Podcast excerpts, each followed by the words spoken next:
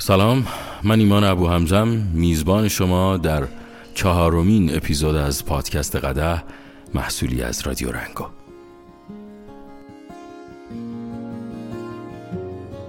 تا کی غم آن خورم که دارم یا نه، بین عمر به خوشدلی گذارم یا نه.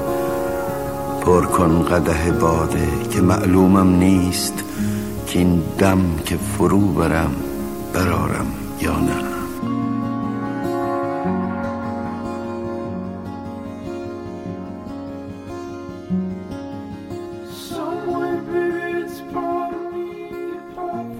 خب قبل از اینکه بخوام اپیزود 4 از پادکست قدح رو شروع بکنم، از همتون میخوام که اگر رادیو رنگو رو دوست دارید، مخصوصاً پادکست قدح رو دوست دارید، به دوستانتون معرفی بکنید. نکته بعدی این هستش که شماره‌ای که من اعلام کردم 0919 836 3727 تنها پل ارتباطی ما با شماست و تنها از طریق واتساپ پیغام بدید. ممنونتون خواهم شد، چه عزیزانی که علاقه‌مند هستن که اسپانسر بشن در پادکست قدح، چه عزیزانی که علاقه‌مند هستن که در دوره‌های فن بیان و گویندگی و کارگاه پادکست شرکت بکنن. یک نکته دیگه هم خدمتتون بگم، اون هم این هستش که ما قرار نیست کل کتاب هنر ظریف رهایی از دغدغه‌ها رو بخونیم. پادکست قدح اصلا قرار نیست این کار رو بکنه. صرفاً من این کتاب رو انتخاب کردم به خاطر اینکه این کتاب برای ورود ما به هدف اصلی پادکست قدح اهدافش نزدیک بود و ما فقط قراره که بخشای کوچکی از این کتاب رو بخونیم و بعدش اون هدف اصلیش رو کم کم کم کم تو اپیزودهای بعدی رو بکنم. اگه یادتون باشه ما توی هفته پیش بود، اگه اشتباه نکنم، که قسمت 3 رو منتشر کردم. در مورد قانون وارونه گفتیم. من دیگه نمیخوام خیلی وارد جزئیات بشم، ولی مارک منسن خب در مورد قانون وارونه صحبت کرده. اگر نشنید اپیزود قبلی رو هم حتما پیشنهاد میکنم که از اپیزود اول پادکست قدح رو دنبال بکنید. میرسیم سراغ فصل 2، یه بخش خیلی مهمی داره و میگه که خوشحالی یک مشکل است. میگه که حدود 2500 سال پیش در دامنه های رشته‌کوه هیمالیا در نپال کنونی پادشاهی در قصری بزرگ زندگی میکرد که قرار بود صاحب پسری شود. پادشاه برای این پسر نقشه بزرگی در سر داشت. میخواست زندگی پسرش بی‌عیب و نقص باشد، میخواست پسرش هرگز حتی برای لحظه‌ای رنج را تجربه نکند. قرار بود به هر نیاز و هر خواستش در هر لحظه پاسخ داده شود. پادشاه دیوار بلندی دور قصرش ساخت که امکان دیدن دنیای بیرون را به شاهزاده نمیداد. پسر را نازپرورده کرد و او را غرق در غذا و هدایا کرد. اطرافش را با خدمتکارانی احاطه کرد که به خواسته او عمل می‌کردند طبق نقشه و پسر از ستم‌های معمول زندگی انسان بی اطلاع مونده بود. تمام کودکی پسر به همین صورت گذشت، اما با وجود تمام تجملات و ثروت‌های بی‌پایان پسر به مردی جوان و ناراضی تبدیل شد. خیلی زود تمام تجربه‌هایش برایش پوچ و بی‌ارزش جلوه می‌کرد. مشکل این بود که پدرش هرچه به او میداد باز هم به نظر کافی نمی آمد و هیچ وقت به نیازهایش پاسخی نمی داد. پس نیمه های یک شب شاهزاده پنهانی از قصر بیرون رفت تا ببیند که پشت دیوارها چه خبر است. از خدمتکاری خواست او را در دهکده بگرداند و آنچه دید او را وحشت زده کرد. شاهزاده برای اولین بار در زندگیش رنج انسانها را مشاهده کرد. مردم بیمار، مردم پیر، مردم بی خانمان، مردم دردمند و حتی مردمی که در حال مرگ بودند. به قصر برگشت و دچار بحران وجودی شد. از اونجایی که نمیداند چطور چیزهایی را که دیده بود تحلیل کند، از همه چیز شاکی شد و همیشه گلایه میکرد، همونطور که از هر مرد جوانی میتوان انتظار داشت. شاهزاده در نهایت پدرش را به خاطر دقیقاً همان چیزی که سعی کرده بود برایش انجام دهد سرزنش کرد. شاهزاده با خود فکر کرد که این ثروت بوده که او را اینقدر آزرده کرده و زندگیش را اینقدر بی‌معنی ساخته است. تصمیم گرفت فرار کند. اما شاهزاده بیشتر از آن چه فکر می‌کرد مثل پدرش بود. او هم ایده‌های بزرگی داشت، صرفاً قصد فرار نداشت. می‌خواست تمام امتیازات سلطنتی خانواده و تمام متعلقاتش را رها کند تا در خیابان‌ها زندگی کند و مثل حیوان روی خاک بخوابد. می‌خواست برای مابقی زندگیش به خودش گرسنگی بدهد، خودش را شکنجه دهد و برای تهمانده‌های غذا از غریبه‌ها التماس کند. یه نکته میخوام بگم، این داستان خیلی شباهت زیادی به یک فیلمی داره به نام Into the Wild، کارگردانش شامپن هست. اگه دوست دارید حتما این فیلم رو ببینید. فکر میکنم چند وقت پیش من یه کاری دقیقاً به همین نام منتشر کردم به نام Into the Wild. گفتم حالا اگر خیلی علاقه‌مند هستید که توی این فضای داستان که وجود داره فیلمی هم پیدا بکنید، میتونید این فیلم رو ببینید. Into the Wild، کارگردان شامپن. میریم سراغ ادامه داستان. میگه که شب بعد شاهزاده دوباره پنهانی از قصر بیرون رفت، ولی این بار قصد بازگشت نداشت. او سالها مثل یک ولگرد، مثل یک عضو طرد شده و فراموش شده جامعه زندگی کرد. شاهزاده درست طبق نقشش رنج‌های فراوانی کشید. رنج بیماری، گرسنگی، درد، تنهایی و زوال. با پرتگاه مرگ مواجه شد.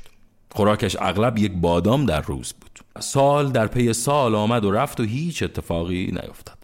شاهزاده کم کم متوجه شد که این زندگی همراه با رنج و مشقت آنطور که او تصور می‌کرد نبود. این زندگی او را به بینشی که در نظر داشت نمی‌رساند. هیچ راز و رمز عمیق‌تری از دنیا یا هدف‌های غایی آن برای او نمایان نمی‌کرد. در واقع شاهزاده هم به همون چیزی رسید که همه ما همیشه به نوعی آن را می‌دانستیم. اینکه رنج کشیدن هیچ لطفی ندارد و لزوماً چیز خیلی بامعنایی هم نیست. رنج کشیدن همچون ثروتمند بودن هیچ ارزشی ندارد اگر هدف خاصی پشتش نباشد. کمی بعد شاهزاده به این نتیجه رسید که ایده بزرگش همچون ایده بزرگ پدرش واقعاً مزخرف بوده است و او احتمالاً باید برود و مشغول کار دیگری شود. شاهزاده که اکنون بسیار سردرگم بود، خودش را تمیز کرد و رفت و درخت بزرگی نزدیک رودخانه پیدا کرد. تصمیم گرفت که زیر آن درخت بنشیند تا اینکه به ایده بزرگ دیگری برسد. آنطور که در افسانه آمده است، شاهزاده سردرگم 49 روز زیر درخت نشست. ما زیاد وارد این بحث نمی‌شویم که نشستن در نقطه‌ای ثابت برای 49 روز چقدر از نظر زیست شناسی امکان پذیر است، اما فقط به این بسنده می‌کنیم که در این مدت شاهزاده به چندین حقیقت پی برده بود. یکی از این حقایق این بود. خیلی این نکات خیلی جالبه، با دقت گوش کنید. یکی از این حقایق این بود: زندگی نوعی رنج است. ثروتمندان به خاطر ثروتشان رنج میکشند، فقیران به خاطر فقرشان رنج میکشند، کسانی که خانواده‌ای ندارند به خاطر نداشتن خانواده‌ای رنج میکشند، کسانی که خانواده دارند به خاطر خانواده‌شان رنج میکشند، کسانی که به دنبال لذت‌های دنیا میروند به خاطر لذت‌های دنیا رنج میکشند، کسانی که از لذت‌های دنیا پرهیز میکنند به خاطر پرهیزشان رنج میکشند. البته منظور این نیست که همه رنج‌ها یکسانند. برخی رنج‌ها قطعاً دردناکتر از سایر رنج‌ها. با این حال همگی باید رنج بکشیم. آره رفیق، با توی که داری صدای منو میشنوی، همگی باید رنج بکشیم. یه موزیک گوش کنیم، برمیگردیم بریم سراغ ادامه کتاب. When I was young the taste of life was sweet as rain upon my tongue. I tease that life as if it were a foolish game. The way the evening breeze may tease a candle flame. The thousand dreams I dreamed, the splendid things I planned, I always built, alas on weak and shifting sand. I lived by night and shunned the naked light of day, and only now I see how the years ran away. Yesterday when I was young. من میدونم من صدای خوبی ندارم برای خوندن. میرسیم به ادامه کتاب. میگه که خوشحالی از حل کردن مشکلات به دست میآید. مثال جالبیه، دوست داشتم تو پادکست قدح این بخشی از کتابم بخونم.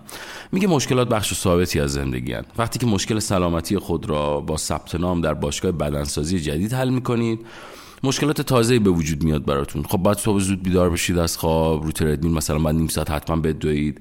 یا این مثال جالبتر دیگه ای زده، میگه که مثلا وقتی که مشکل سپری نکردن وقت کافی با شریک زندگیتان را با تخصیص شب‌های چهارشنبه به عنوان شب با هم بودن حل می‌کنید، مشکلات جدیدی درست می‌کنید. مثل فهمیدن اینکه هر چهارشنبه چه کاری انجام دهید که هر دوتان از آن متنفر نباشید، اطمینان از اینکه پول کافی برای شام مناسب دارید و کشف دوباره آن پیوند و بارقه‌ای که حس می‌کنید از دست دادید. مشکلات هیچ وقت متوقف نمیشوند، صرفاً تغییر میکنند یا بروز میشوند. خوشحالی به دنبال حل کردن مشکلات به دست میآید. کلمه کلیدی در اینجا حل کردن است. اگر از مشکلاتتان فرار میکنید یا احساس میکنید که هیچ مشکلی ندارید، در این صورت فقط خودتان را میآزارید. اگر احساس میکنید مشکلاتی دارید که نمیتوانید حل کنید، به همین ترتیب باعث میشود احساس بدبختی کنید. میگه که نکته کلیدی حل کردن مشکلاته، نه اینکه اصلا مشکلی نداشته باشیم. امیدوارم که منظور نویسنده رو متوجه شده باشید. توی یه بخش دیگه ای هم که دوست دارم توی اپیزود 4 خدمتتون بگم، میگه احساسات زیادی بزرگ نمایی شدند. یعنی هر احساسی که در وجود شما هست یه ذره پیازداغش زیاد شده، یه ذره بزرگ نمایی شده. مثلا میگه احساسات برای هدف مشخصی تکامل یافتن، به ما کمک میکنن تا کمی بهتر زندگی و تولید مثل کنیم. فقط همین. آنها سازوکارهای بازخوردی هستند که به ما میگوید چیزی برایمان احتمالاً یا خوب است یا بد، نه کمتر نه بیشتر. در ادامه مارک منسن میاد مثالای خیلی زیادی رو میزنه، اما یه نکته جالبتری هم تو این بخش میگه که احساسات بخشی از معادله زندگی ما هستند، اما نه کل معادله. فقط چون چیزی احساس خوبی دارد به این معنی نیست که واقعا خوب است. فقط چون چیزی احساس بدی دارد به این معنی نیست که واقعا چیز بدی است.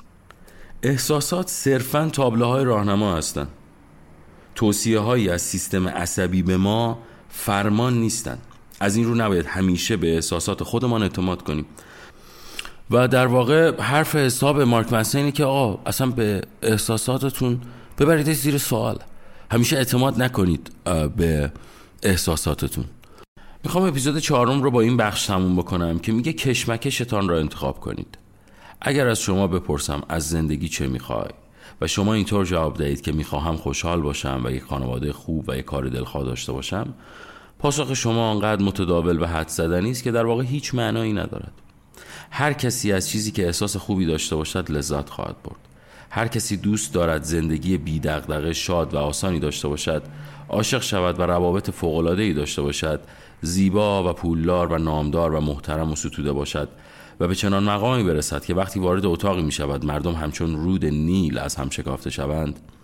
خواستن این کار راحتی است. سوال جالب توجه‌تر و سوالی که بیشتر مردم هیچگاه به آن فکر نمی‌کنند این است که چه رنجی توی زندگیت می‌خوای؟ حاضری به خاطر چه چیزی توی زندگیت اذیت بشی؟ چون به نظر می‌آید که پاسخ این سوال نقش مهمی در زندگی ما ایفا می‌کند. برای مثال بیشتر مردم می‌خواهند که پست‌های مهم بگیرند و پول‌های آنچنانی در بیاورند، اما افراد کمی هستند که بخواهند رنج کار 60 ساعته در هفته و رفت و آمدهای طولانی، کاغذبازی‌های نفرت‌انگیز و سلسله مراتب‌های سازمانی بی‌قاعده را تحمل کنند تا بتوانند از اسارت جهنم اتاقک‌های بی‌پایان نجات یابند. بیشتر مردم می‌خواهند که عشق و روابط فوق‌العاده‌ای داشته باشند، اما هر کسی حاضر نیست که بحث‌های سخت، سکوت‌های ناخوشایند، احساسات صدمه دیده و ماجراهای احساسی آن را تجربه کند. در نتیجه با اکراه می‌پذیرند و با خود فکر می‌کنند که اگر بشود چه، تا اینکه سوالشان از اگر بشود چه تبدیل شود به دیگر چه. و وقتی که وکیل‌ها به خانه‌شان برگردند و چک‌های نفقه در صندوق پست ظاهر شود، میگویند اصلاً برای چه؟ اگر به خاطر توقعات و انتظارات پایین‌تر 20 سال پیششان نبود، پس برای چه؟ چون خوشحالی نیازمند کشمکش است. از مشکلات برمیخیزد. شادی همچون گل کاستنی یا رنگین کمان از زمین در نمی‌آید. کمال و معنای واقعی، جدی و مادام العمر باید از طریق انتخاب و اداره کشمکش‌هایمان به دست بیاید. از چه چیزی رنجیدید؟ از اضطراب، تنهایی، اختلال وسواس فکری یا رئیس بیشعوری که نصف ساعت‌های روزتان را خراب می‌کند؟ راه حل در پذیرفتن و رویارویی فعال با این تجربه منفی است، نه در اجتناب از آن یا نجات پیدا کردن از آن. همه میخواهند اندام فوق‌العاده‌ای داشته باشند، اما هرگز موفق نمیشوند، مگر اینکه واقعا درد و فشار فیزیکی را که در باشگاه ورزشی مرسوم است بچشند، مگر اینکه عاشق محاسبه و تنظیم غذایی که میخورند باشند و برای زندگی با ظرف‌های کوچک غذا برنامه‌ریزی کنند. همه میخواهند کسب و کار خودشان را شروع کنند، اما هرگز کارآفرین موفقی نخواهید شد مگر اینکه راهی بیابید تا خطر کردنها، ابهامها و شکستهای متعدد را تا مغز و استخوان بفهمید، مگر اینکه ساعتهای طولانی را به چه چیزی اختصاص دهید که ممکن است هیچ حاصلی نداشته باشد. همه همسر و شریک زندگی میخواهند، اما هرگز شخص فوق‌العاده‌ای را جذب نخواهید کرد مگر اینکه تلاطم احساسی را که با تحمل جوابهای رد همراه است، تجمع تنش‌های عاطفی را که هیچ وقت تخلیه نمی‌شود و خیره شدن به تلفنی که هیچگاه زنگ نمی‌خورد را درک کنید. این بخشی از بازی عشق است. اگر بازی نکنید برنده نمی‌شوید. آنچه موفقیت را مشخص می‌کند این نیست که می‌خواهید از چیزی لذت ببرید. سوال درست این است چه رنجی را می‌خواهید بر دوش بکشید. راه رسیدن به خوشحالی راهی پر از خفت و شرم است. باید چیزی را انتخاب کنید. نمیتوانید زندگی بیدردی داشته باشید. زندگی همیشه نمیتواند پر از گلهای رز و اسبهای تکشاخ باشند. لذت سوال آسانی است و تقریبا همه ما جواب مشابهی برای آن داریم. خب این اپیزود 4 رو با این بخش به پایان میرسونم که کشمکشتان را انتخاب بکنید. یه نکته دیگه ای هم جالبه، میگه که این بحث قدرت اراده یا شجاعت نیست. این موعظه دیگر مانند نابرده رنج گنج میسر نمی شود نیست.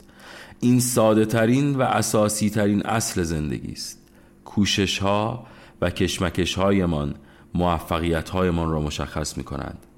مشکلات من زاینده خوشحالی های من هستند، همراه با مشکلاتی کم آزارتر و فروکاسته تر. این بود اپیزود 4 از پادکست قدح، محصولی از رادیو رنگو. اگر علاقه‌مند هستید که ما رو حمایت بکنید، چه ایرانیانی که داخل کشور هستن چه عزیزانی که خارج از کشور هستن، میتونن از طریق سایت هامی باش رادیو رنگو رو حمایت بکنن. مموش و اون تبلیغ خیلی کوچکی که شما موقعی که دارید پادکست رو گوش میکنید در پایین صفحه قرار داره. اگر نتونستید پیدا بکنید، از طریق کانال تلگرام ما هم لینک نحوه حمایت از پادکست قدح و رادیو رنگو رو براتون گذاشتیم. امیدوارم هر جای این دنیا که هستید سالم و سلامت باشید. تا قسمت دیگر و قدح دیگر، خداحافظ.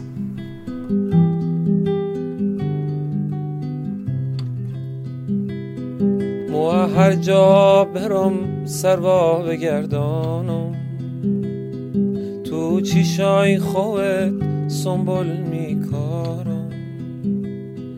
و هر جا برم سر با بگردانم، تو چیشای خودت سنبول میکارم.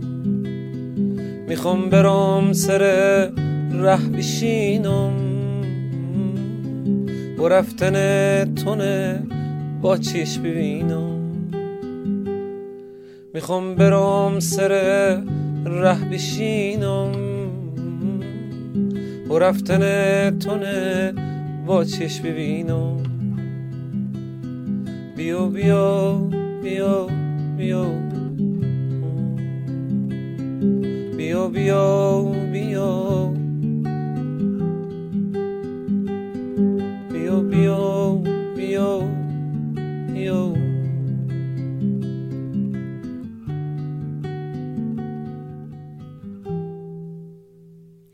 مو هر جا برم سر وا بگردانم، تو چیشای خودت سنبول میکارم.